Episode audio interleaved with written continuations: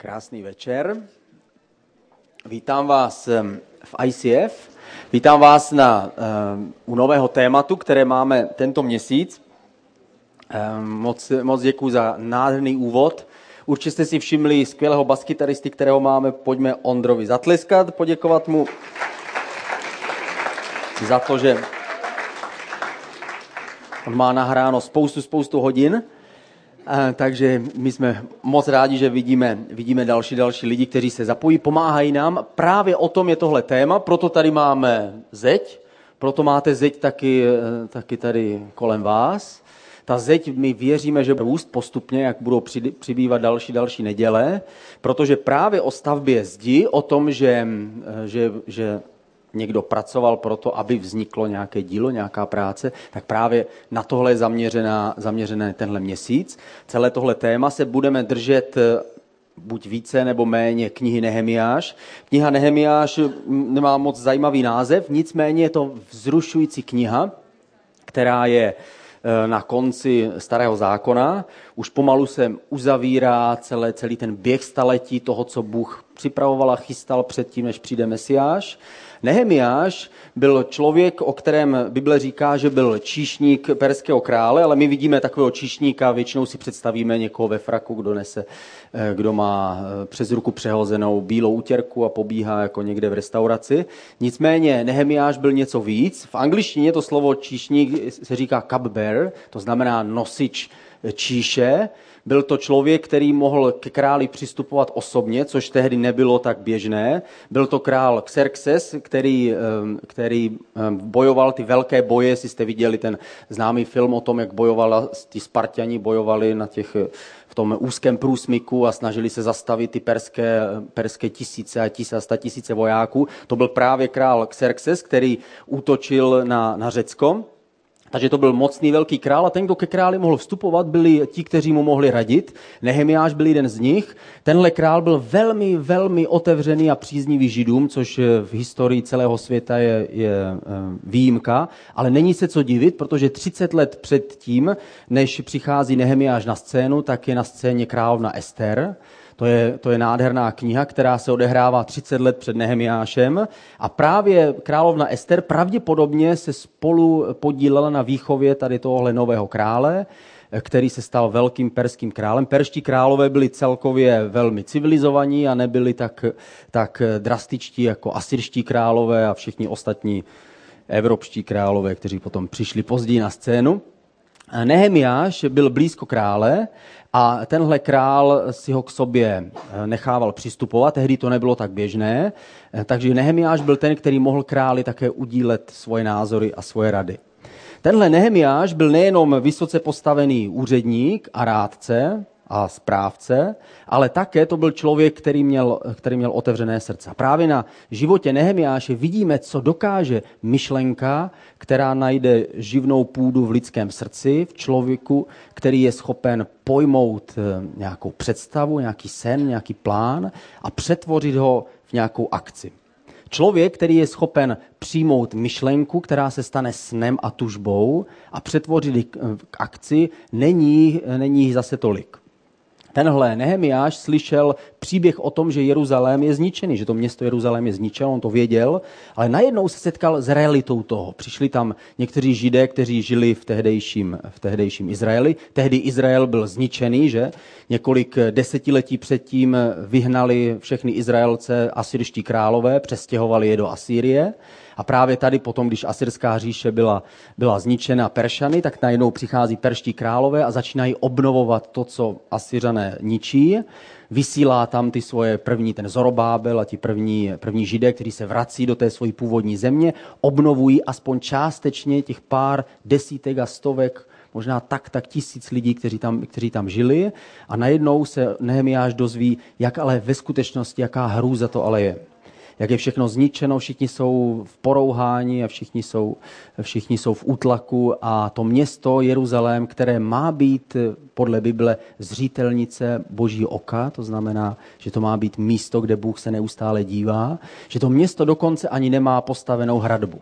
Dneska se tomu smějeme, ale tehdy hradba znamenalo jistotu, znamenalo bezpečí, znamenalo, že to město je chráněno a že nemůže být jen tak snadno zničeno, napadnuto nepřáteli. Naopak, znamenalo to, tady jsme, tady stojíme a tady budeme prosazovat náš vliv a věci, které si přejeme.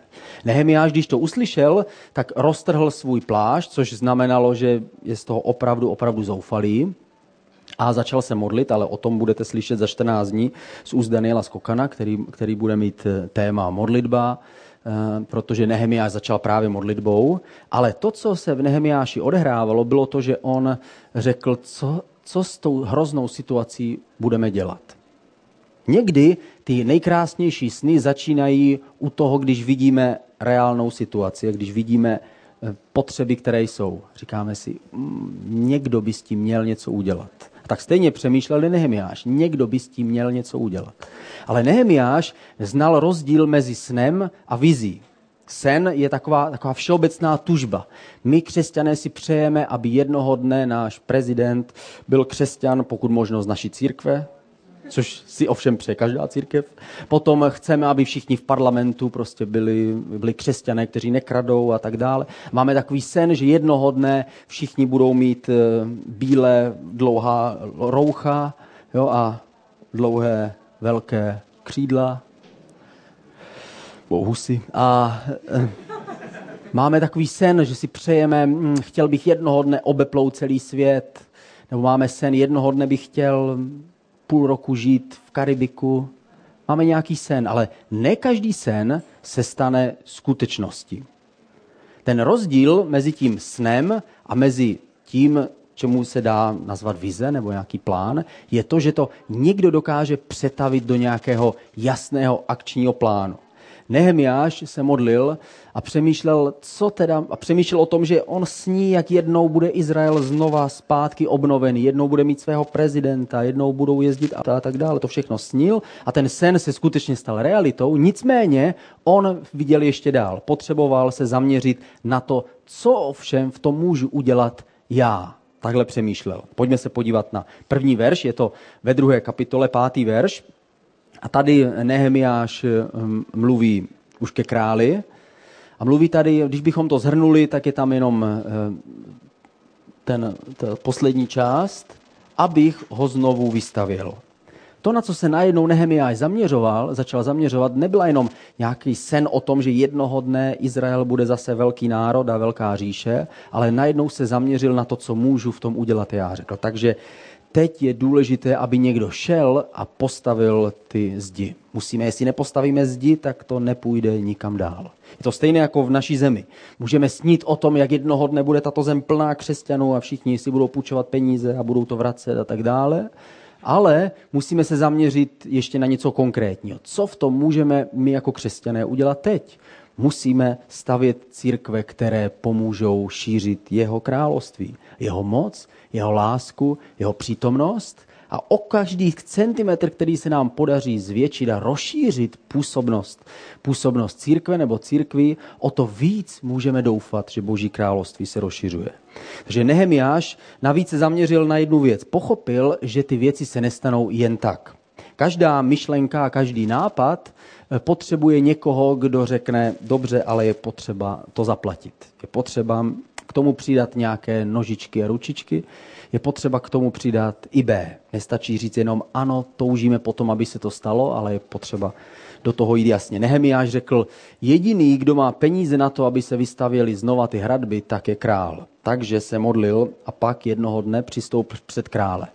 Nejprve nasadil masku smutku a král řekl, co, co je s tebou Nehemiáši, ty jsi přece vždycky pozitivní. Nehemiáš řekl, dneska ne, dneska mě něco trápí, dneska totiž bych něco chtěl králi.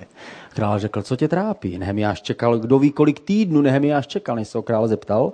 A najednou Nehemiáš řekl, víš, o co jde králi? Moje město je zničeno, Jeruzalém je zničený, já potřebuju vybudovat znova ty hradby. Pošli mě tam, já půjdu, za deset let se vrátím, protože tehdy to cestování nebylo jako teď, že sedneme na letadlo a za týden jsme zpět. On řekl, za týden se vrátím, král o tom přemýšlel, říkal, to není tak dlouhá doba, dá se to vzít. A potom on řekl, eh, potřebuji na to ale peníze, materiál, povolení, dokumenty, všechno, všechno, co k tomu prakticky náleží. A tehdy král řekl, dobře, tak to všechno ti dávám.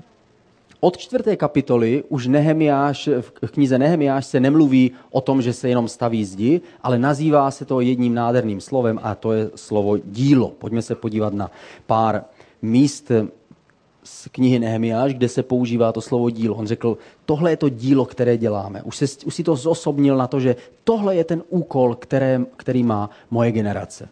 Každá generace má nějaký úkol, který má tady na, na zemi naplnit. A tady on říkal, to dílo, které je před námi, je velké. To dílo není malé.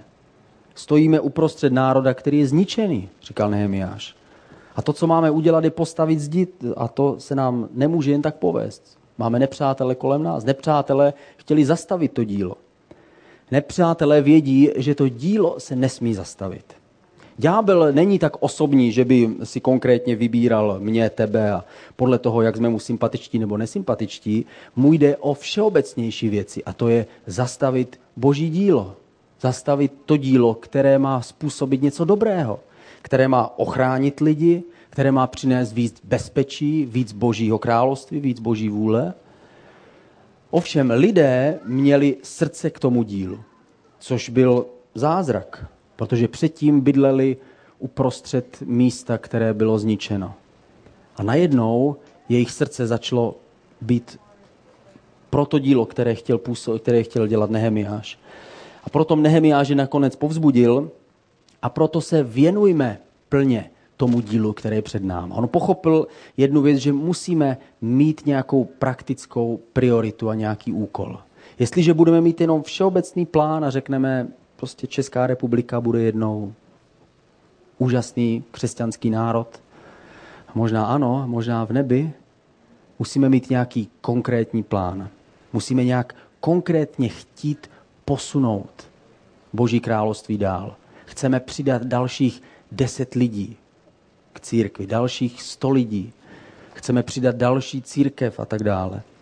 Každá vize musí mít nějakou, nějakou, praktickou, nějakou praktickou hodnotu. Musí to být popsáno, že to je jednoduché dílo, jednoduchý záměr.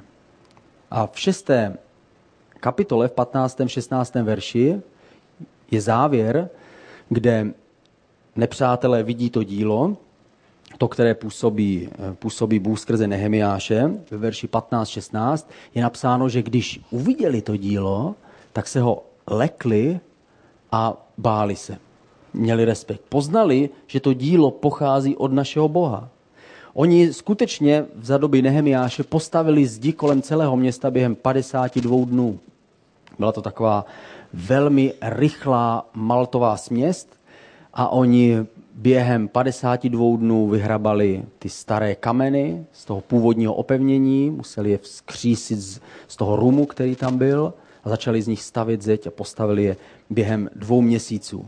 Bylo to velmi rychlé, takže když dokončili to dílo, nepřátelé poznali, že to nebylo jenom tak, ale že to musel způsobit Bůh. Teprve až když dílo se daří, tak lidé vidí, že skutečně v tom je Bůh a že to má nějakou váhu. Na začátku lidé váhají, říkají si, kdo ví, jak tohle dopadne. Možná, že to nepůjde tak snadno a tak daleko a tak dobře, ale jakmile vidíme jeden krok za druhým, jeden úspěch za druhým, tak najednou k tomu přidávají svoji, svoji víru. Každá myšlenka, která získá úrodnou půdu v srdci člověka, ho může učinit člověkem, který změní svůj osud. A který změní osud desítek, stovek lidí. Možná, že to nemusí být stavba zdí, možná, že to je nějaká jiná myšlenka, něco dobrého, které má přinést dobro lidem, něco, co by mělo posunout dál naše hranice, mělo by vytlačit nenávist a zlo o kousek dál a mělo by prosadit lásku, spravedlnost, to všechno, co přijímáme od Boha. A jestliže ta myšlenka zapadne do našeho srdce, pak může způsobit zázraky. Pojďme jako příklad se podívat na krátké video, co dokáže myšlenka lásky, když padne do úrodného srdce. Pochopili jste to? to, byla, to byla jediná obava. Když, eh, když eh, nějaká myšlenka nás námi dokáže pohnout, tak ta myšlenka musí mít eh, velkou sílu. Musí se týkat něčeho víc, než jenom je nás samotných. Ta myšlenka se musí týkat ostatní lidí. Nehemiáš, když se vydal na dlouhou cestu směrem z královského paláce, z luxusního života, když se vydal do, eh, na místa, kde musel stavět zeď a kde, kde musel se hádat s Židy, tak to všechno podnikl ne kvůli sobě, ale podnikl to kvůli ostatním a podnikl to kvůli Bohu. Ovšem, když někdy máme představu, že když jdeme správnou, správným směrem, za správnou myšlenkou, takže všechno se bude dařit jen tak. Myslíme si, že samozřejmě, že dobrá myšlenka nám vždycky musí způsobit, že všem lidem se to bude líbit a že všude budou otevřené dveře a všechno se bude dařit, eh, dařit automaticky. Ale není to tak. I v době Nehemiáše se vyrojilo spoustu problémů. Byly to problémy zvenčí. Nehemiáš netušil, že si probudí velice, velice velké nepřátele proto tam nejel, nejel tam proto, aby, si, aby měl nepřátele, ale oni se našli sami. Jestliže jdeš za nějakou myšlenkou, dřív nebo později se to pravděpodobně někomu nebude líbit. Kdo byli ti nepřátelé? Nepřátelé byli ti, kterým vadilo, že se děje něco dobrého. Oni cítili a měli čich na to, že cítili, že v Nehemiáši přišel někdo, kdo se snažil udělat něco dobrého, kdo se snaží rozšířit to království světla na úkol království temnoty a okamžitě začali být aktivní. Ale on měl problémy nejenom s nepřáteli zvenčí, ale měl problémy taky se svými vlastními. Měl problémy uvnitř. O tom také mluví kniha Nehemiáš. Když se podíváme na ty nepřátele, kteří okamžitě povstali, když se dostal Nehemiáš. Nejprve přišel do Jeruzaléma tajně, nikomu neoznámil, že tam je, nikomu neřekl, proč tam přišel a tajně v noci si přišel obhlédnout celé opevnění města a zjistil, že to opevnění je přesně tak vysoké, jako tady ty naše krabice a přesně takhle neprůstřelné, jako tady ty vzadu. A říkal, je to prorostlý kopřivama, je, to, to přece nemůže obstát a věděl, že to je špatné. Potom si schromáždil všechny, všechny Izraelce a řekl jim, podívejte se, v čem my žijeme. My tohle není přece město, které Bůh chce, aby, aby, aby bylo. Pojďme to společně stavět. A všichni řekli, mm, nikoho tím Nehemiáš nepřesvědčil. Až teprve, když jim řekl, že Bůh je s ním, tak řekli, mm, to může říct každý. Ale pak jim ukázal šeky, které dostal od krále. Uh, pak jim ukázal dokumenty. Uh, že to je všechno povolené, že to je všechno zaplacené a že vlastně král tomu fandí. Tehdy je napsáno v knize Nehemiáš, že se nechali přesvědčit a řekli, no výtečně, takže Bůh je s ním. Takže teprve tyhle praktické důkazy potvrdili, že Bůh byl s Nehemiášem. Nehemiáš ovšem nevěděl, že se to stejné dozvěděli nepřátelé. Eh, nepřátelé byli tři, eh, tři tři knížata, které žili eh, kolem Jeruzaléma. Jeden z nich se jmenoval Sambalat a ten se okamžitě roštílil. Ne, proč se roštílil? Oni byli, to byli uh, z národů, kteří byli přeneseni nebo přestěhováni na úkor Židů do jejich země, když tehdy, tehdy to dělali podobně jako Stalin v Sovětském svazu, že přestěhovávali národy, ty porobené národy přestěhovali do jednoho místa a ty jiné národy přestěhovali na to, na to nové místo. A když tam přestěhovali Asiřané, tam přestěhovali e, některé cizí národy, tak tehdy byli napadáni lvy, a oni věřili, že to je proto, že neuctívají bohy té země, takže řekli, musíte nám poslat kněží té země, do které jste nás přestěhovali. Takže skutečně tam poslali nějaké, nějaké izraelské kněží a ti je začali vyučovat desatero a tak dále a, a Možíšovi knihy, takže oni jaksi trochu začali uctívat Boha a když tam přišel kněz Ezdráž, že postaví chrám, tak, tak řekli, no výborně, postavíme chrám, jich tady máme spoustu, tak postavíme i tady tenhle. Ale Ezdráž řekl, ne, tenhle Bůh je speciální. Buď sloužíš jemu, anebo ne. Prostě on je jenom jeden. Oni řekli, jeden, prosím tě, těch bohů je přece spousta. To je stejné jako dneska křesťané říkají, prosím tě, to, to přece na tom tolik nezáleží, to tak přesně žít podle toho. Jeden to říká tak a druhý tak přece nejdůležitější, že my všichni se máme rádi, jak si a nosíme stejný trika, jako a ty křížky a tak dále. Vlastně ve skutečnosti na tom nezáleží. Ale Ježíš řekl, ne, ne, ne, ten, kdo mě miluje, musí poslouchat moje slovo, žít podle mého slova a tak dále. Byl stejně striktní jako Ezdráž a tehdy Ezdráž řekl, takže vy s námi nebudete, nebudete stavět chrám. To byli ti, kteří byli zakladatelé něčeho, čemu, čemu se říkali Samaritáni, Možná jste slyšeli příběh, kdy Ježíš se setká s ženou u samařské studny, se samařskou ženou a ona mu říká, a jak to, že vy uctíváte Boha v Jeruzalémě a my ho uctíváme tady na téhle hoře. Ona okamžitě upozornila na to rozdělení, které se stalo už tehdy, v tehdejší době. Právě Sambalat, který povstal proti Nehemiáši, založil takzvaný vzdorochrám, když je nechtěli pustit do Jeruzaléma, do toho chrámu, protože nechtěli uctívat správně Boha, tak si postavili svůj vlastní chrám někde tam nahoře Gerazim a tam oni mohli uctívat hospodina, jak chtěli. Nemuseli ani podle toho žít, co, co hospodin učí, co Bůh učí. Mohli k tomu navíc ještě přidat si svoje vlastní věci, mohli mít ještě svoje vlastní bohy a tak dále. A kdokoliv od Nehemiáše utekl, protože Nehemiáš chtěl řád a pořádek podle, podle božích eh, principů, tak mohl utéct k Samaritánům a Samaritáni ho vítali. O, vítej, také Nehemiáš tebou pohrdl, my tě, my tě vítáme, protože tady u nás, v našem chrámu můžeš dělat, co chceš. Tady totiž je všechno svobodné, tady je ta skutečná svoboda. Ti nepřátelé povstali proti, proti Nehemiáši a snažili se eh, bojovat proti Židům. Měli samozřejmě ty politické důvody, nechtěli tam mít další opevněné město, aby jejich vliv nebyl menší, ale měli taky náboženské důvody. Ty, ty důvody náboženské byly ty, že jestliže někdo následuje Boha jenom tak trochu, tak chce, aby všichni ho následovali jenom trochu. A jestli někdo ho následuje na 100%, tak se stává fanatikem a bláznem a už zachází příliš moc daleko. Ale víru lze brát stejně jako lásku. Buď máš všechno, anebo nic. Buď toho člověka miluješ, nebo ho nemiluješ. Jak to postupovalo? Pojďme se podívat na, na hezký postup eh, Nehemiášovi nepřátel. Gandhi známý indický, eh, známý indický revolucionář, nebo ten, kdo přinesl eh, samostatnost Indie na, na Anglii, tak řekl, nejdřív se nám smějí, potom nás bíjí a nakonec prohrají pravděpodobně četl knihu Nehemiáš, protože v knize Nehemiáš je ten stejný postup.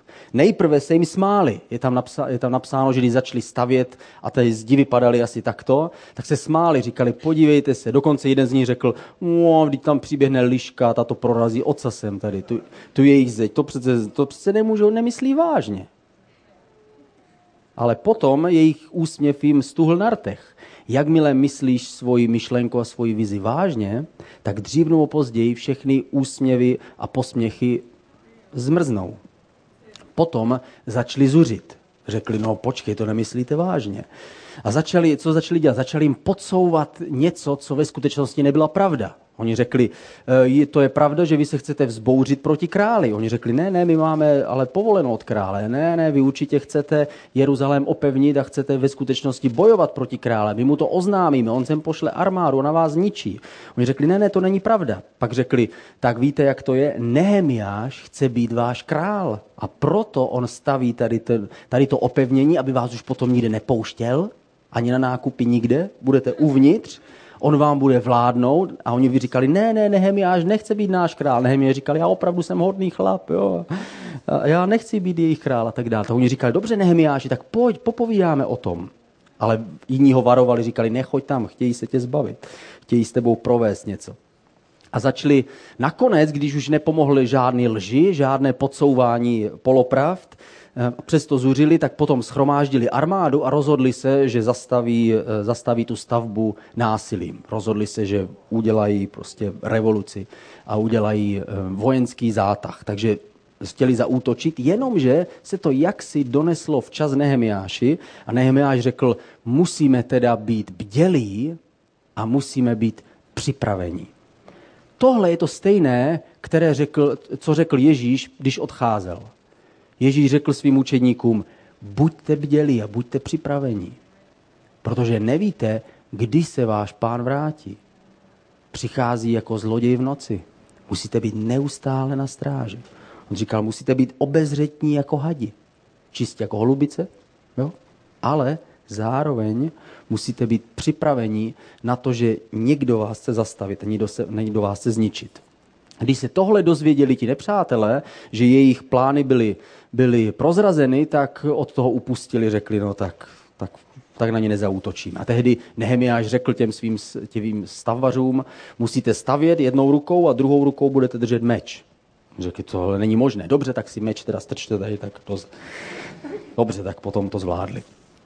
Nakonec, když zeď byla postavená po dvou měsících, tak jak jsme četli v tom předcházejícím verši, když se to nepřátelé dozvěděli, tak se lekli, řekli si, oni to dokázali. Uf, musíme vymyslet něco jiného. A oni vymysleli. Nepřátelé, které máš, nebo které má tvoje myšlenka, nebo tvůj, tvůj nápad, za kterým jdeš, vždycky bude mít nějakého nepřítele. Buď uvnitř tebe, anebo někde zvenčí. Někdy ti zvenčí jsou lepší nepřátelé než ti uvnitř. Ježíš řekl, že, nebo Biblii napsáno, že lidské srdce je to nejvíc zrádné. Takže to, co nás nejvíc může zradit, jsme my samotní. Stejně tak u Nehemiáše. Největším problémem nebyli nepřátelé, kteří byli teda drsní a lhali a tak dále a chtěli ho zabít, ale větší nepřátelé měl doma ve svém vlastním městě. Jaké byly překážky? Pojďme se podívat na poslední myšlenku. Jaký, s jakými překážkami se Nehemiáš setkal uvnitř? Je to stejné, jako když přemýšlíme o sobě. Máme ty překážky zvenčí, když nemáme peníze, někdo nám nepřeje, někdo je proti nám, ale stejně tak máme překážky uvnitř nás. Nehemiáš se setkal s dvěma překážkami. Na prvním místě eh, židé, které měl vést do toho úžasného království, do toho úžasného nového světa s opevněným Jeruzalémem, nebyli vůbec, ale vůbec jednotní. On, možná jste čet knihu Nehemiáš, tam třetí, celá třetí kapitola knihy Nehemiáš je prostě zaplácaná popisem eh, toho, kdo kde stavěl. A potom stavěl Jiří Zdráhal, jo, a potom stavěl prostě Daniel Skokan tady, tenhle si vzal tenhle kus, ten si přibral ještě tenhle kousek a my si říkáme, koho to zajímá, když my stejně neznáme už vůbec ty lidi, ty už snad ani nežijou. Jo? A potom teprve později pochopíme, proč tam ten seznam je. Protože to zdaleka nebyli všichni, kdo stavěli tu zeď. Bylo tam, byli tam spoustu, spoustu židů, kteří žili v Jeruzalémě a říkali si, nebylo by to špatný, kdyby se jim to podařilo, ale nechtěli přiložit ruku k dílu.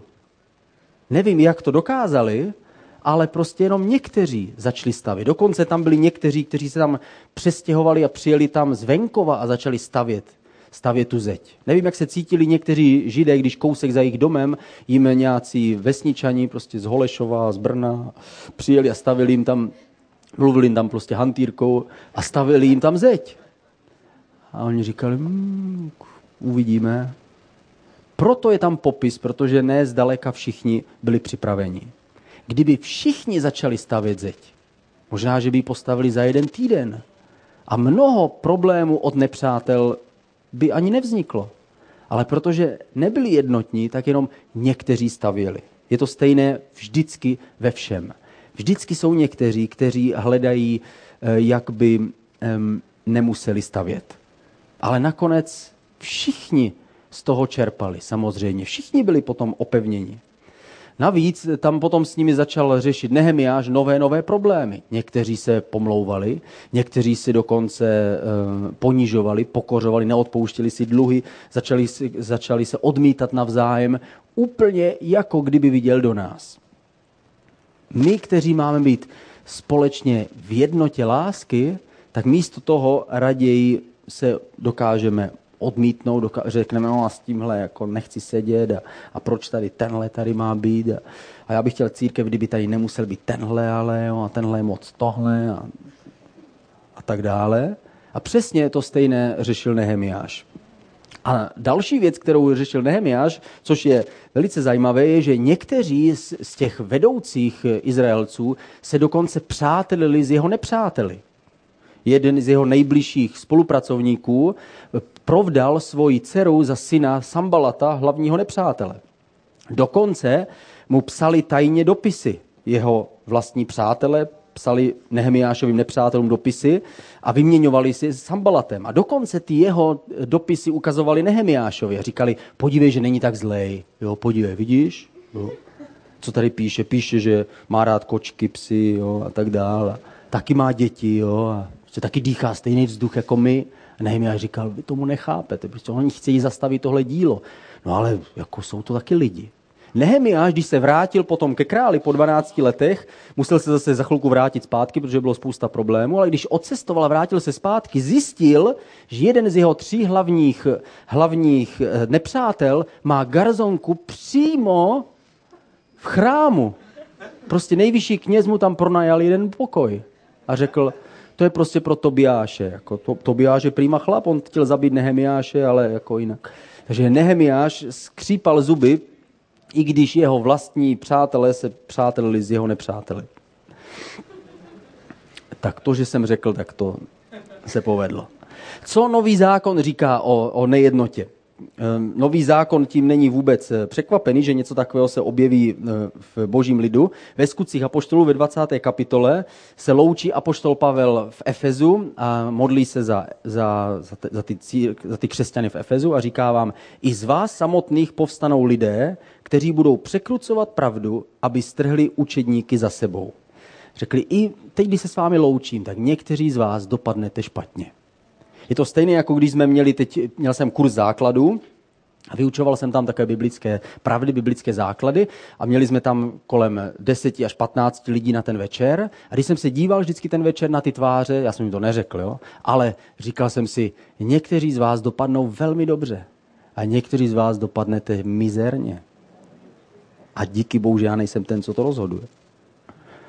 Ale tak stejně to řekl apoštol Pavel. Řekl, teď se na vás dívám, tak vám říkám, z vás někteří budou radši preferovat sebe a svoje vlastní ego. Abyste strhli lidi na svoji stranu, abyste sami mohli být vyvýšení.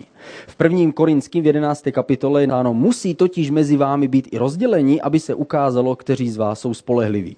To je apoštol Pavel velice praktický eh, a velice pragmatický.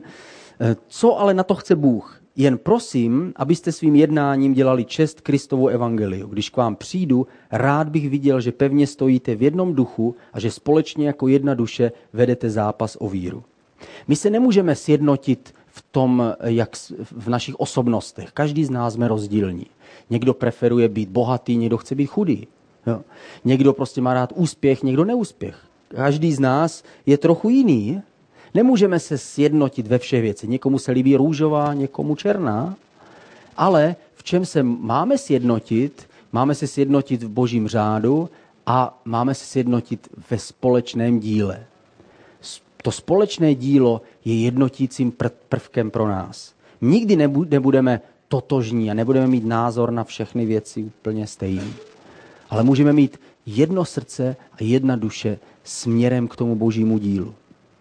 Já jsem četl nedávno eh, zajímavou myšlenku, kterou řekl softwarový manažer roku 2010, který se jmenuje Stanislav Sikora. Řekl, tým průměrných motivovaných lidí je často mnohem lepší než zkušení, ale nespolupracující jednotlivci. On řekl, je lepší mít motivované lidi, kteří toho tolik ještě neumí a možná, že nejsou tak schopní, než mít jeden, dva, tři velice silné, geniální individualisty, kteří ale nedokáží spolupracovat. Řekl, motivovaný tým dokáže daleko víc než jeden nebo dva obdarovaní lidé. Druhý, druhou překážku, druhá překážka, kterou, eh, ze kterou se Nehemiáš setkal uvnitř, byla neochota se obětovat pro dílo. Tohle nejde nijak nikomu operovat. Prostě buď někdo to v sobě má, že je ochoten opustit vzdát se, dát kus sebe svého času ve prospěch něčeho většího, z čeho možná nikdy on sobecky nebude mít 100% zpět, ale přesto je ochoten se obětovat. To je to, co nás dokáže zradit daleko víc než všichni vnější nepřátelé. Předtím máme tam příklad, um, příklad Ezdráše. Ezdráš byl ve stejné době jako Nehemiáš, byl tam jenom o 15 let před Nehemiášem a společně se setkali. Ezdráš se setkal s tím, že začali stavět chrám, to je to, co nejprve stavěli, a pak najednou přestali stavět. Najednou povstal jeden prorok, který se jmenoval Ageus a řekl, víte, proč nemáte dostatečnou, eh, dostatečnou úrodu? Protože sbíráte peníze do pitlíku, který má díru, takže vám všechny mince vypadávají ven. Prostě není to, jak by mělo být. A oni se ptali, a co by mělo být? On řekl, protože nestavíte dům boží, ale stavíte svoje vlastní domy. Proč jste neudělali oboje? Proč jste, nes, proč jste opustili stavbu božího, abyste stavili svoje vlastní? Musíte stavět boží a stavět svoje vlastní. Ageus je napomínal a je tam napsáno, že oni se zamysleli nad tím a rozhodli se obětovat. Nejde dosáhnout nějakého cíle, jako je stavba zdi nebo stavba církve, nejde dosáhnout bez toho, že se někdo bude obětovat. Někdo musí obětovat svůj čas, musí obětovat svoji, svoji sílu, svoji rodinu, svoji, svoje myšlenky a může, musí dát něčemu většímu. Jak se říká v angličtině, protože v angličtině to funguje, jen ve slovníku je slovo success před slovem work. Success je úspěch a work je práce, což v angličtině to funguje, v češtině ne, ale znamená to jenom v, v anglickém slovníku je nejdřív úspěch a potom práce, protože ve skutečnosti to tak nikdy nejde. Nejprve je práce a potom je úspěch. Nejprve je oběť a potom je cíl. My víme, že Bůh přeje těm, kteří se rozhodnou překročit tu hranici toho obětování se. Máme největšího Čecha, který kdy žil v našem národě. Nebyl Karel IV., který byl Němec, ale byl to Jan Hus. Jan Hus je největší a nejsilnější lidský příběh, který náš národ dokázal splodit.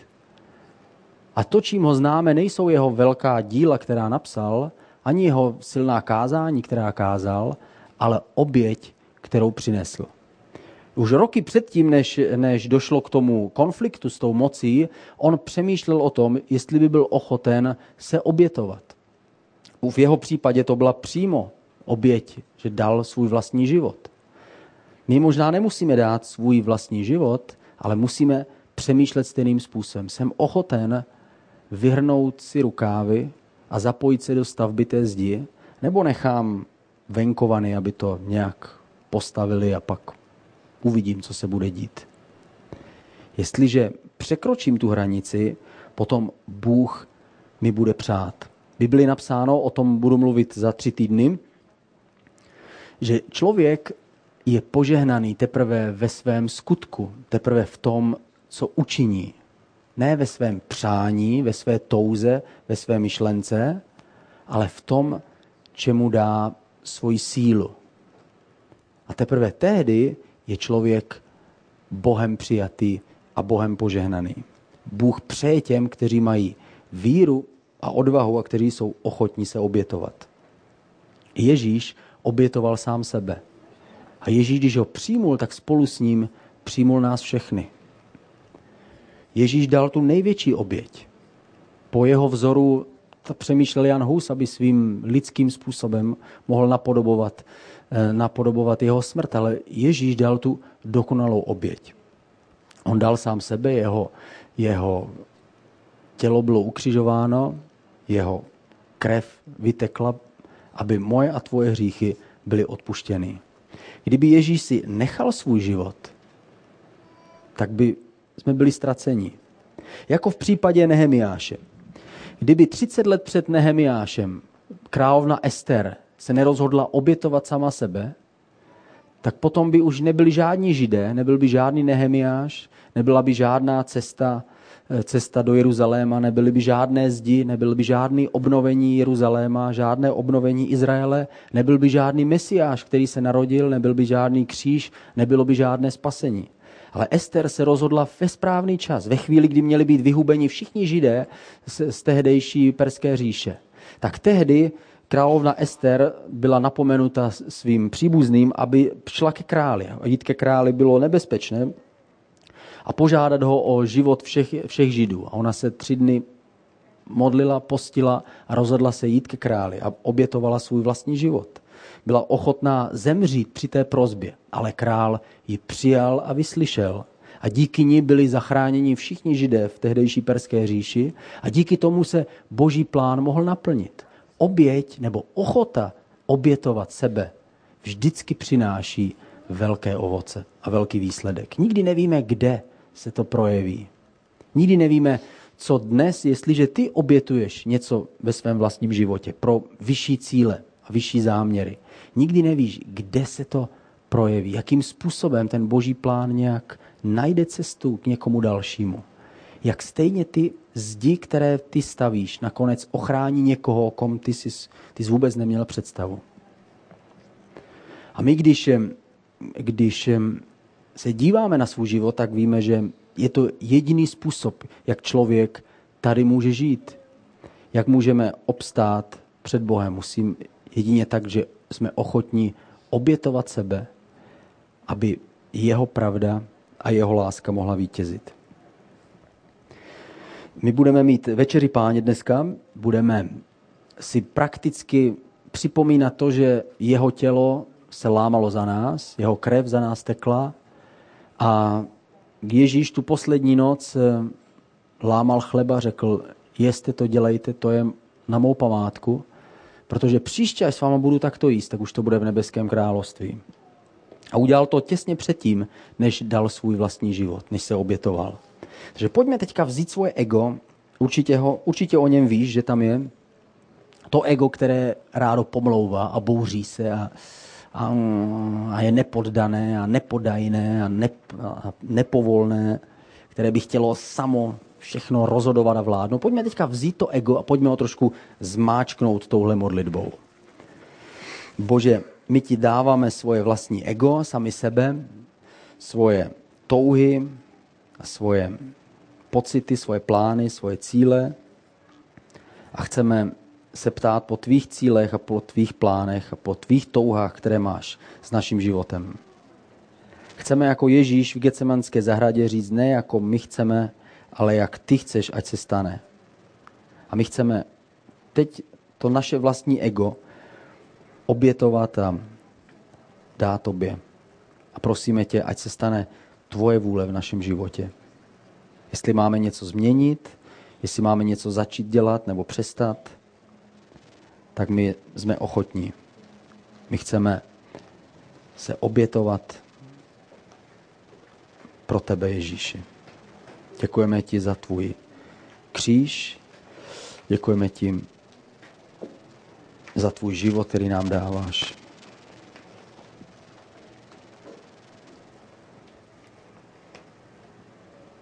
A pane, modlíme se, aby ty si ponížil a pokořil to naše ego, které tak často je nepodajné a chce si jít svojí vlastní cestou.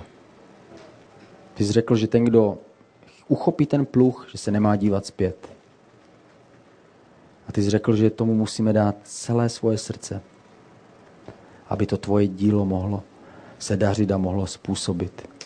Tak my se modlíme za ty zdi, my se modlíme za stavbu, stavbu Božího království v téhle zemi, v tomhle městě, za stavbu téhle církve. Modlíme se, aby ty si nám pomohl, jako si pomohl Nehemiáši. Aby si nás ochránil od nepřáteli a od nás samotných, aby zvítězila tvoje láska. Ve jménu Ježíše. Amen.